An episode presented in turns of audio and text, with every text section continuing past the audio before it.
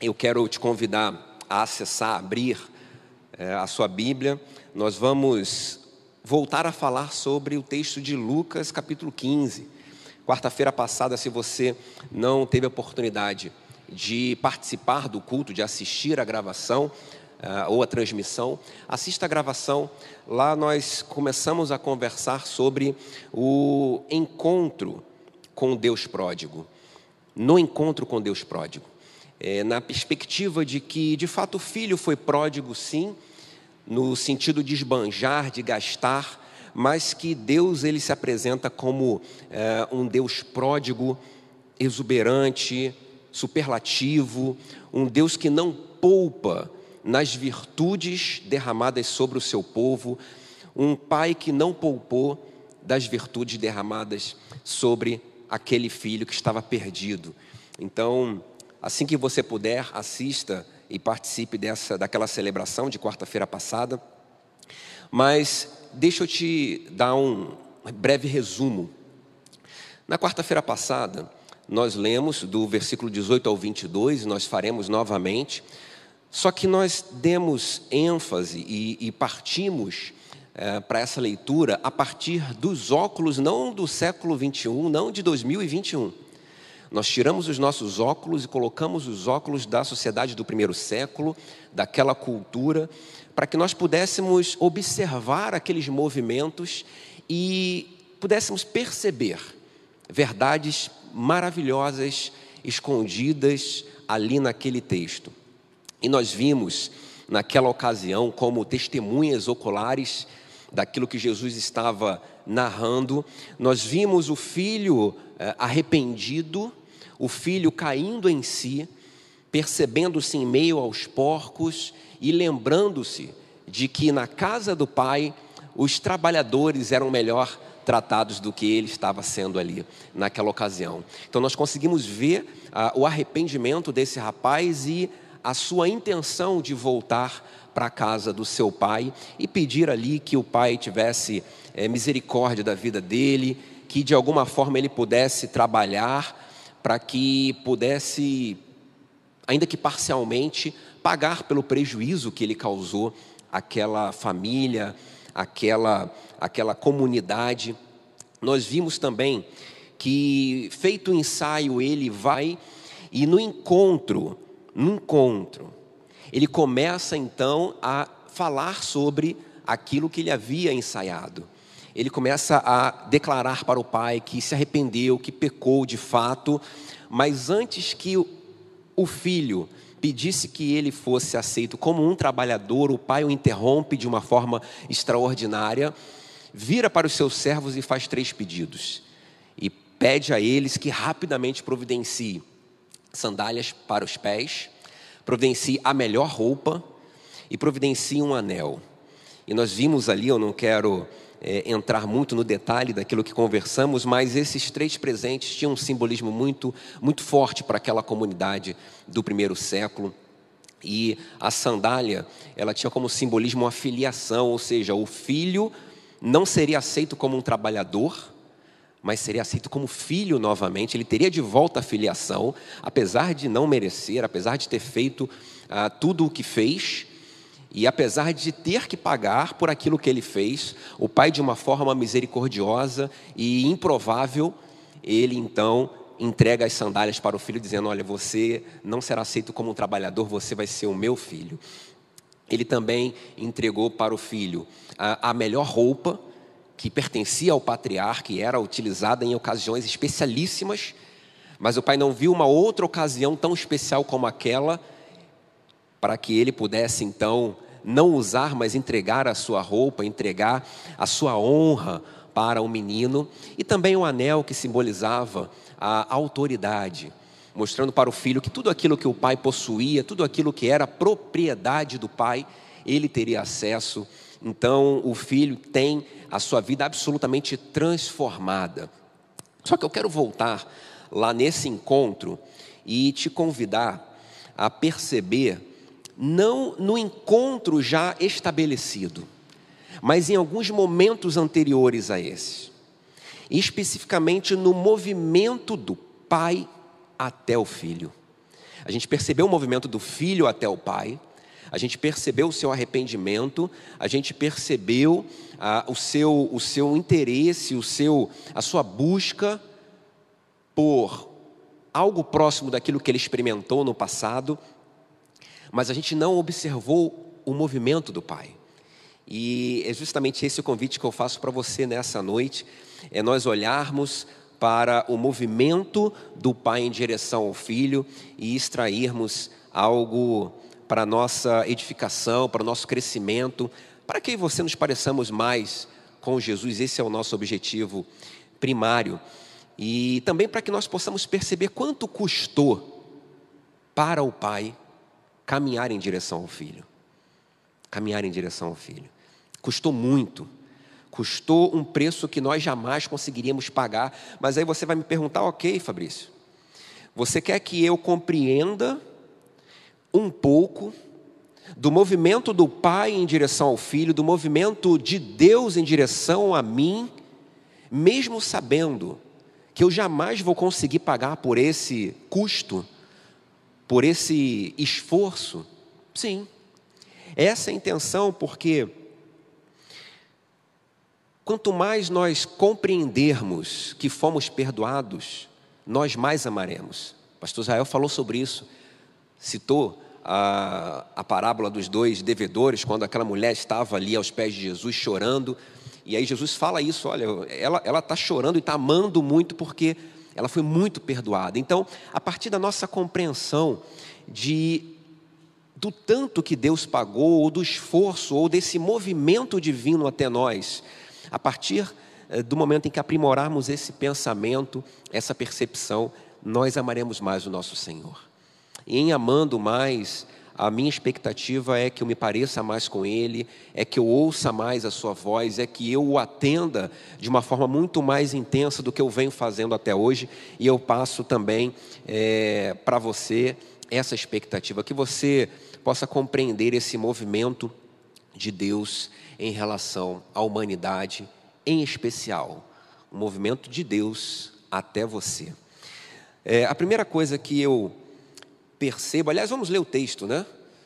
Para a gente perceber alguma coisa, a gente precisa ler o texto. Então vamos ler novamente o texto. Vamos ler do 18 ao, ao 22 novamente, apesar de que é, nós vamos nos deter mais no versículo 20.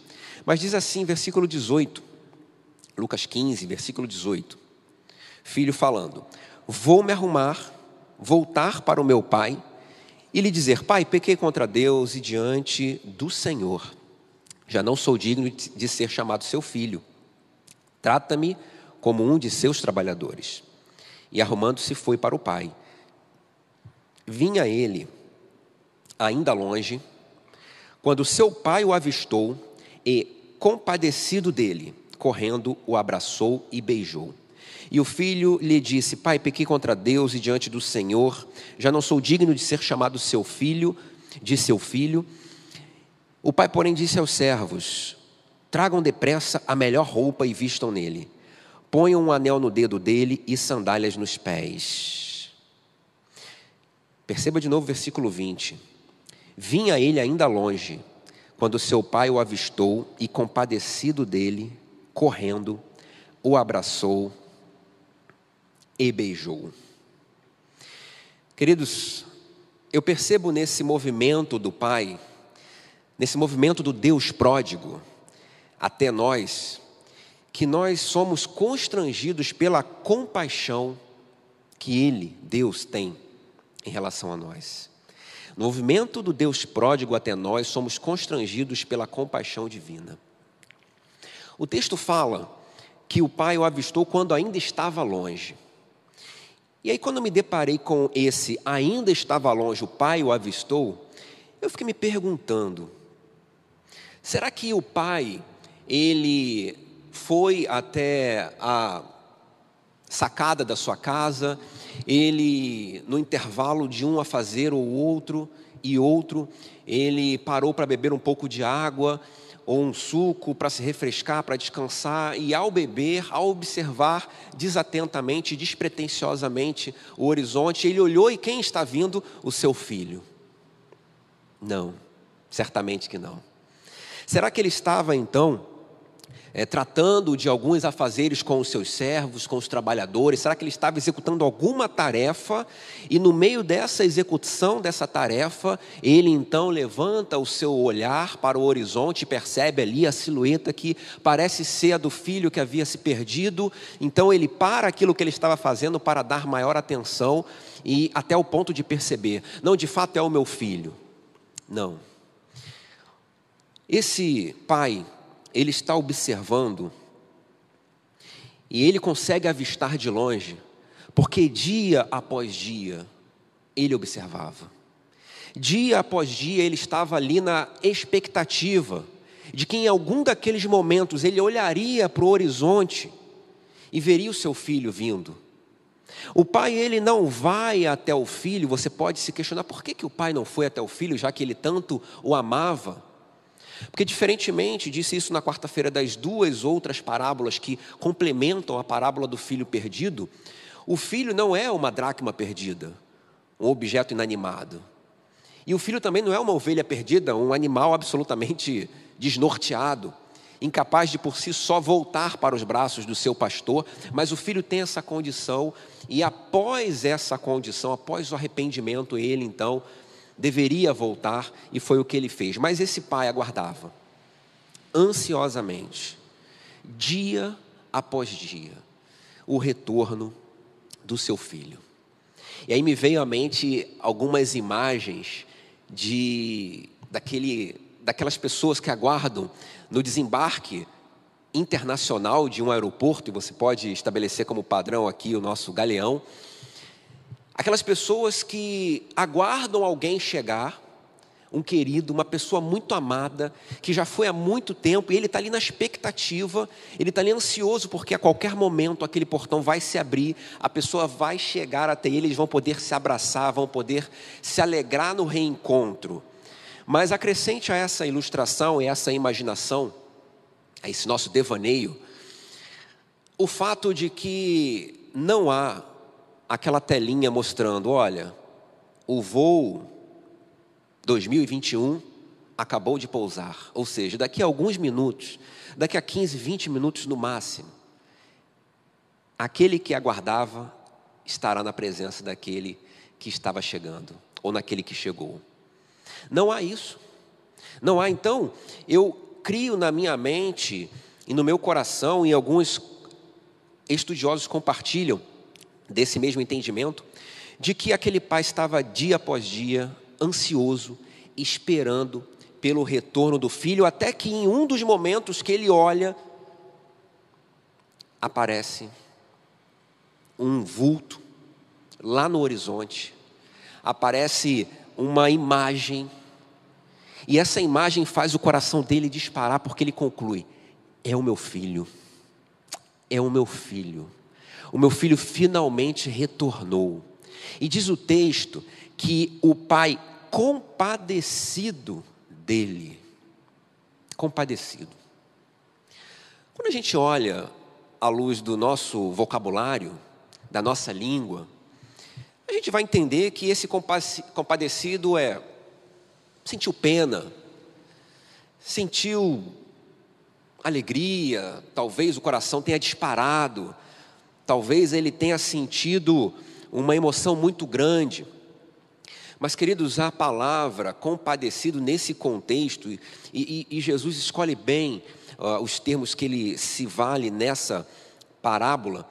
Compadecido quer dizer algo de dentro para fora, e algo tão intenso que chega a alcançar o físico daquele pai. Aquele pai, então, em outras palavras, sente dores dores dentro de si ao ver o seu filho. Dores, talvez, por ter a absoluta convicção do estado em que o filho dele chegaria. Dores, talvez, em perceber o tanto de vida que ele perdeu longe da família, longe do seu povo, longe das pessoas que o amavam. Aquele pai sente dores ao ver o seu filho. E eu fico pensando, querido, se Deus não está sentindo dores por tantos filhos que ainda estão lá numa terra distante, num povo que não é o seu, experimentando do distanciamento em relação ao divino, achando que nesse distanciamento encontrará liberdade, encontrará vida, encontrará satisfação, encontrará aquilo que supostamente ele não conseguiu em casa. Deus sente dores por esses que estão perdidos. Deus sente dores, irmãos. Da mesma forma que um dia ele sentiu dor por um jovem, um adolescente, chamado Fabrício, até que o dia que esse adolescente caiu em si e pensou: vou voltar para a casa do meu pai. Ele sentiu dores até ali. Ele sentiu dores de amor e a dor da ausência. Eu não sei quanto de dor Deus está sentindo em relação a essas pessoas que estão distantes dele. Isso traz em nós, igreja dele, povo dele, partícipes da missão dele nesse tempo, uma responsabilidade muito grande. De que se Deus sente dores por aqueles que estão distantes dele, cabe a mim e a você empreendermos uma caminhada. Diferentemente daquele irmão mais velho que nós nem citaremos aqui, que simplesmente se acomodou Enquanto poderia ir até o encontro do irmão mais novo e falar: irmão, o que você está fazendo aqui, cara? Nosso pai está te esperando lá, com o coração transbordando de saudade, apaixonado para te dar um abraço, para te dar tudo aquilo que temos. Volta para casa. Eu não vou voltar enquanto você não voltar comigo. Sabe, irmãos, isso nos dá, enquanto, enquanto povo dele, povo de Deus, uma responsabilidade, um privilégio muito grande. A gente precisa ir até lá, aqueles que estão em meio a porcos, ou aqueles que estão gastando a sua vida em outras em outros prazeres que não o prazer inigualável, incomparável da presença do Deus Criador. A gente precisa ir até esses e chamá-los de volta até a casa do Pai, porque esse Pai sente dores, sente dores. Mas, queridos, essa dor, essa compaixão, ela de fato nos constrange e já surpreende não só a nós, na nossa perspectiva, é, no nosso olhar do século 21, mas principalmente aqueles que estavam lá ouvindo aquela parábola de Jesus que pensavam, ah, ele, o pai tinha que simplesmente olhar e ignorar a presença do filho, o retorno do filho. O filho tinha que chegar na porta da propriedade e implorar ali, ficar dias e dias ali aguardando para que talvez um dos servos pudesse ir até ele e falar: "O que que você quer aqui? Seu lugar não é aqui, você para nós morreu."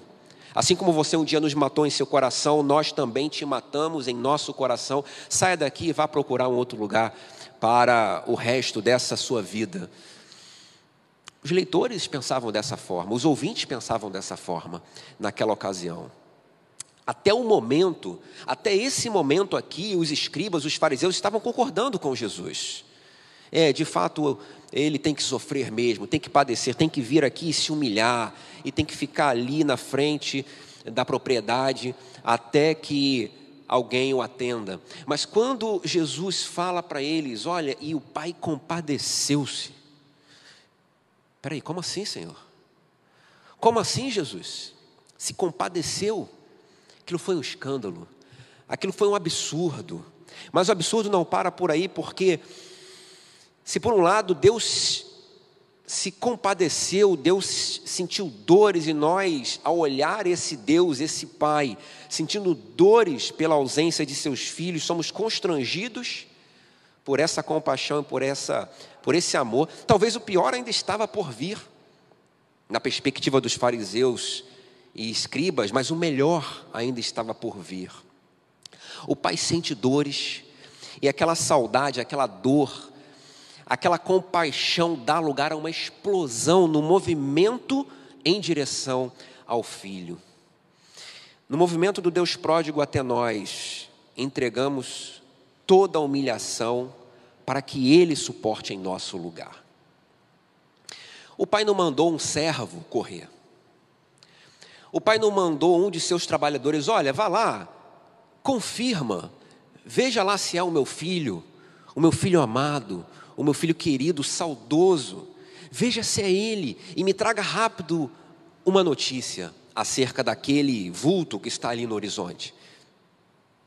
Ele não faz isso. Ele corre em direção ao seu filho. Mais uma vez, se usarmos os óculos do século 21, não compreenderemos plenamente o que quer dizer esse ato de correr, esse ato de parar aquilo que estava fazendo e correr em direção ao filho. Mas nós estamos lá no século I, somos testemunhas oculares, estamos visualizando e tangibilizando aquilo que Jesus está falando para os seus ouvintes. E nós, como bons observadores, vamos olhar para o Pai e vamos concluir algumas coisas. primeira delas, aquele Pai ele não está vestido de um moletom, não está usando uma camisa dry fit, daquelas usadas em academia, e um tênis de corrida. Ele não está usando isso. Ele está usando um roupão que vai até a canela, até o pé dele, e está usando sandália. E o caminho que ele vai iniciar a sua corrida não é uma pista de atletismo, é uma estrada empoeirada, uma estrada cheia de pedras. Então aquele pai, ele levanta aquele roupão e parte em disparada e começa a correr em direção ao filho. Queridos, isso é tão absurdo na mentalidade daqueles que estão ouvindo. Por quê? Porque uma pessoa nobre, uma pessoa de caráter, uma pessoa é, é, de status como era aquele pai, aquele patriarca, ele jamais corria. Ele jamais correria. Pessoas nobres não corriam, pessoas nobres andavam solenemente. Homens que tinham alguma preocupação com a sua honra não corriam, eles andavam. E aí as pessoas estão ouvindo Jesus falar, e Jesus fala: olha, aquele pai correu, e quando Jesus fala correu, ou correndo na nossa versão, ele se vale de uma expressão que é equivalente àqueles que correm nos estádios, aqueles que juntam todas as suas forças, acumulam todo o treinamento que foram submetidos ou a que foram submetidos ao longo dos anos anteriores, e no sinal daquele que coordena aquela corrida, partem em disparada até a linha de chegada. O pai fez isso.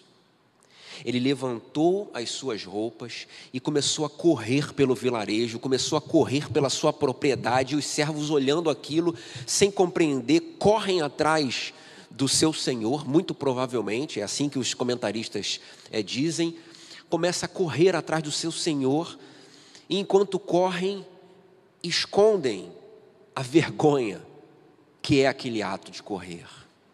Aquele pai passa por todo o vilarejo, as pessoas olhando aquele ato, olhando aquele Senhor tão distinto, correndo de uma forma tão desonrosa, de uma forma tão humilhante, tão degradante para qualquer homem, que dirá para aquele patriarca. Olham aquilo estarrecidos, não compreendem o que, que está por trás daquele ato de humilhação, não conseguem perceber o amor e a compaixão que explodem na atitude de correr daquele pai. Queridos, qualquer semelhança não será mera coincidência. Houve um dia que Deus correu em nossa direção. Houve um dia que Deus, para proporcionar que eu e você estivéssemos vivos hoje, ele precisou correr em nossa direção, ele precisou descer do seu trono, ele precisou se despir de toda a honra, toda a glória, toda a majestade, todo o poder, ele se esvaziou. É isso que Paulo vai nos ensinar lá na carta dele aos Filipenses. Ele teve que pegar aquela sua honra, olhar para a humanidade e falar: é, é hora de eu levantar o meu roupão e de eu me humilhar até a humanidade.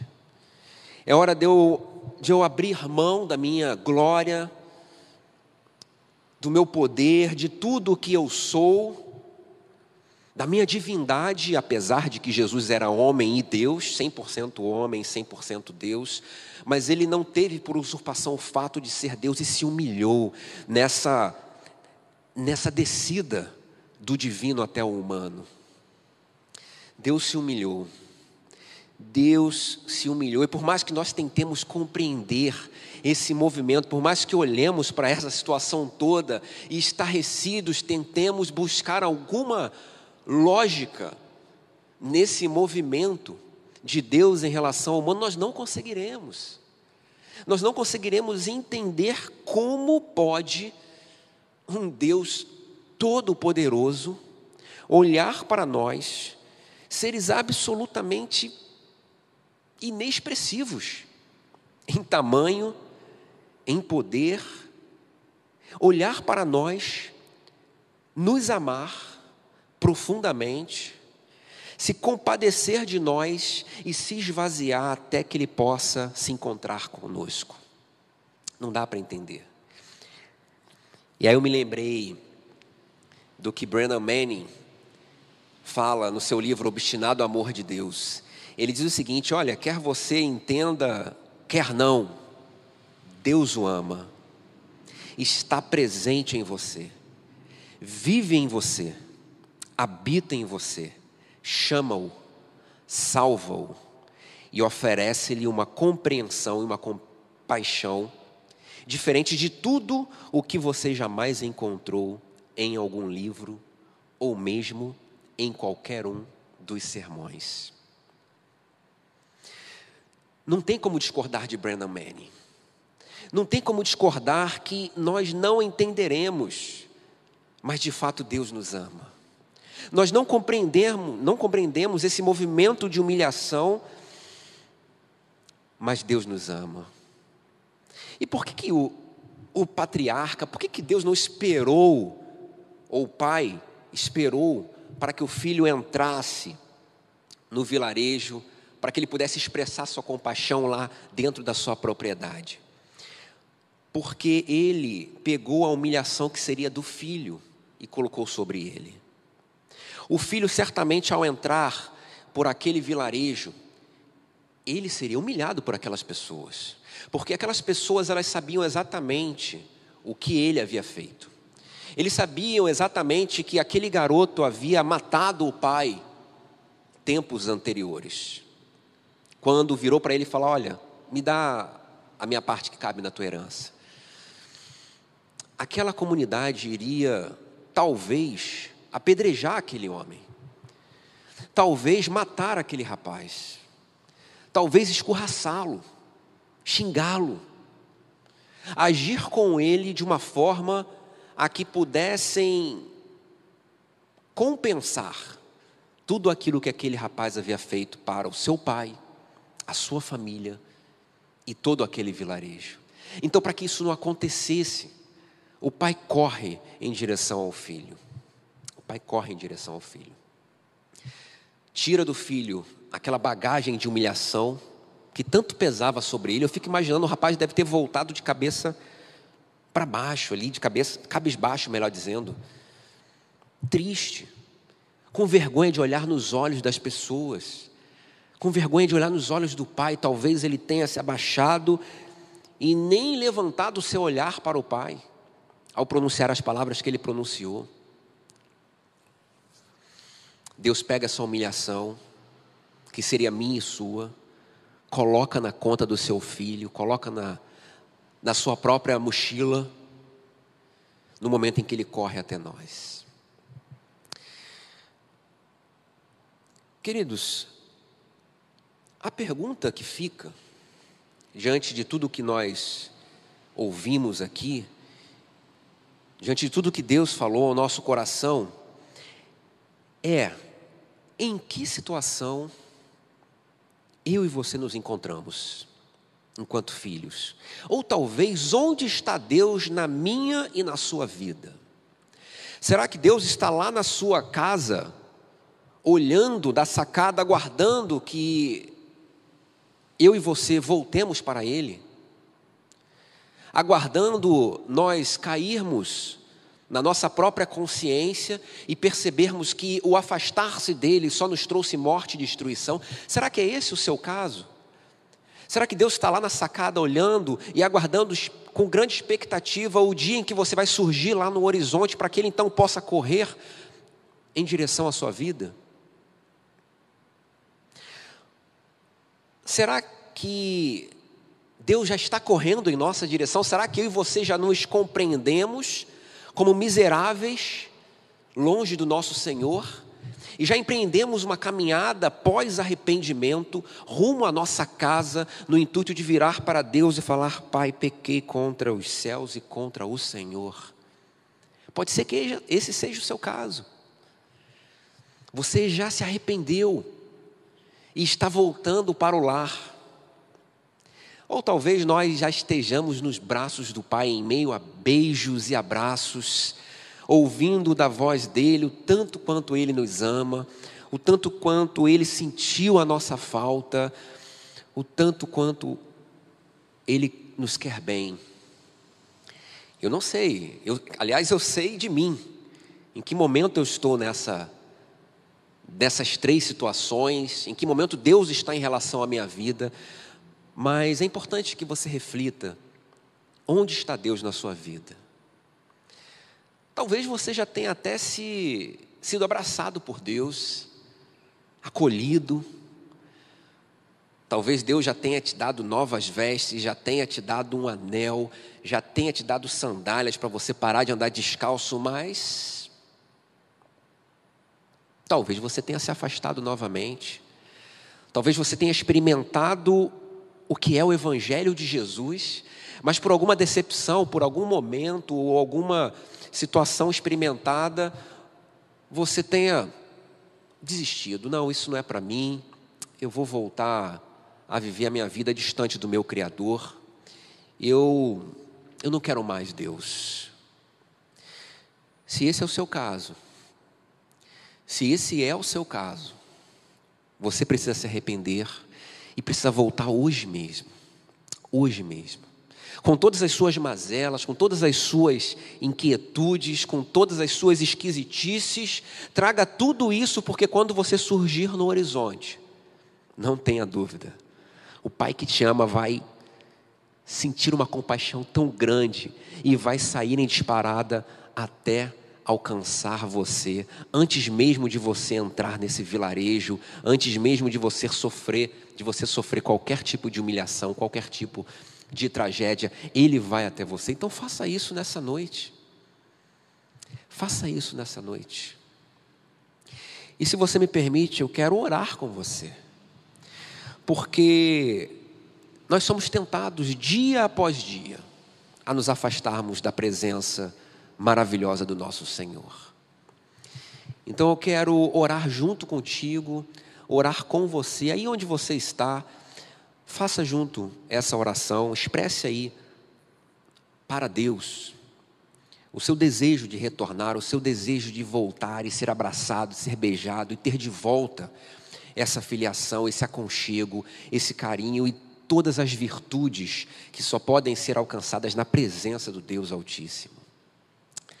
Deus bendito, nós te agradecemos pela tua palavra em nós, apesar de nós, te agradecemos pela tua palavra, Pai, através de nós. Pai, obrigado, Pai, porque aquela experiência vivida lá no primeiro século, por aquelas testemunhas oculares, continua ecoando nas nossas vidas, tanto tempo depois, Pai, e nos constrangendo diante de um amor inigualável, diante de uma compaixão inexplicável, diante de um movimento absolutamente incompreensível na nossa pequenez, na nossa limitação. Deus, muito obrigado por esse movimento em nossa direção, muito obrigado por nos aceitar como filhos amados, filhos queridos. Muito obrigado, Pai, porque em meio a, aos nossos trapos, aos nossos pecados, em meio às nossas cargas, o Senhor pega todas elas e entrega sobre nós uma carga suave, um jugo leve Pai, muito obrigado pela tua vida, restaurando a nossa vida, Pai. Aliás, a nossa vida só, sem, só tem sentido se for vivida ao lado da sua. Pai, muito obrigado por esse tempo. Pai, alcança esses corações, essas pessoas tão queridas, tão amadas por nós e muito mais ainda pelo Senhor, que em algum momento se afastaram do lar paterno, se afastaram do Senhor, mas que nesse momento, de uma forma muito corajosa, reconhecem, Pai, que afastados, distantes da tua presença, não conseguem viver. Recebe-os, Pai, com o mesmo amor que só o Senhor é capaz de recebê-los, com o mesmo amor que me recebeu e recebeu todos os queridos irmãos da nossa família Bemé, recebe esse irmão agora, essa irmã agora, em nome de Jesus. Amém e amém. Querido, que Deus continue falando ao seu coração, que essa palavra continue ecoando na sua vida. Mais uma vez, eu te encorajo, membro, participante dessa família IBMER, a encaminhar esses e tantos outros links para as pessoas que estão longe do nosso Senhor encaminhe para eles, encoraje eles a também participar desse momento. E eu quero terminar com a bênção aqui, te desejando uma semana é, de paz, de presença de Deus, de reencontro com esse Deus amoroso. Mas no final tem uma surpresa preparada pela nossa querida irmã Patrícia. Mas nós nos encontraremos no próximo encontro. E até lá, que esse Deus amoroso, esse Deus compassivo, esse Deus misericordioso encha a sua vida de beijos, de abraços e da alegria em te chamar de filho, que você também experimente a partir dessa alegria, a alegria de pertencer a esse Deus maravilhoso, a esse Pai eterno. Então, que Deus te abençoe poderosamente, experimente de uma forma jamais experimentada a presença de Deus na sua vida nessa semana que começa hoje. Um grande abraço, até o nosso próximo encontro.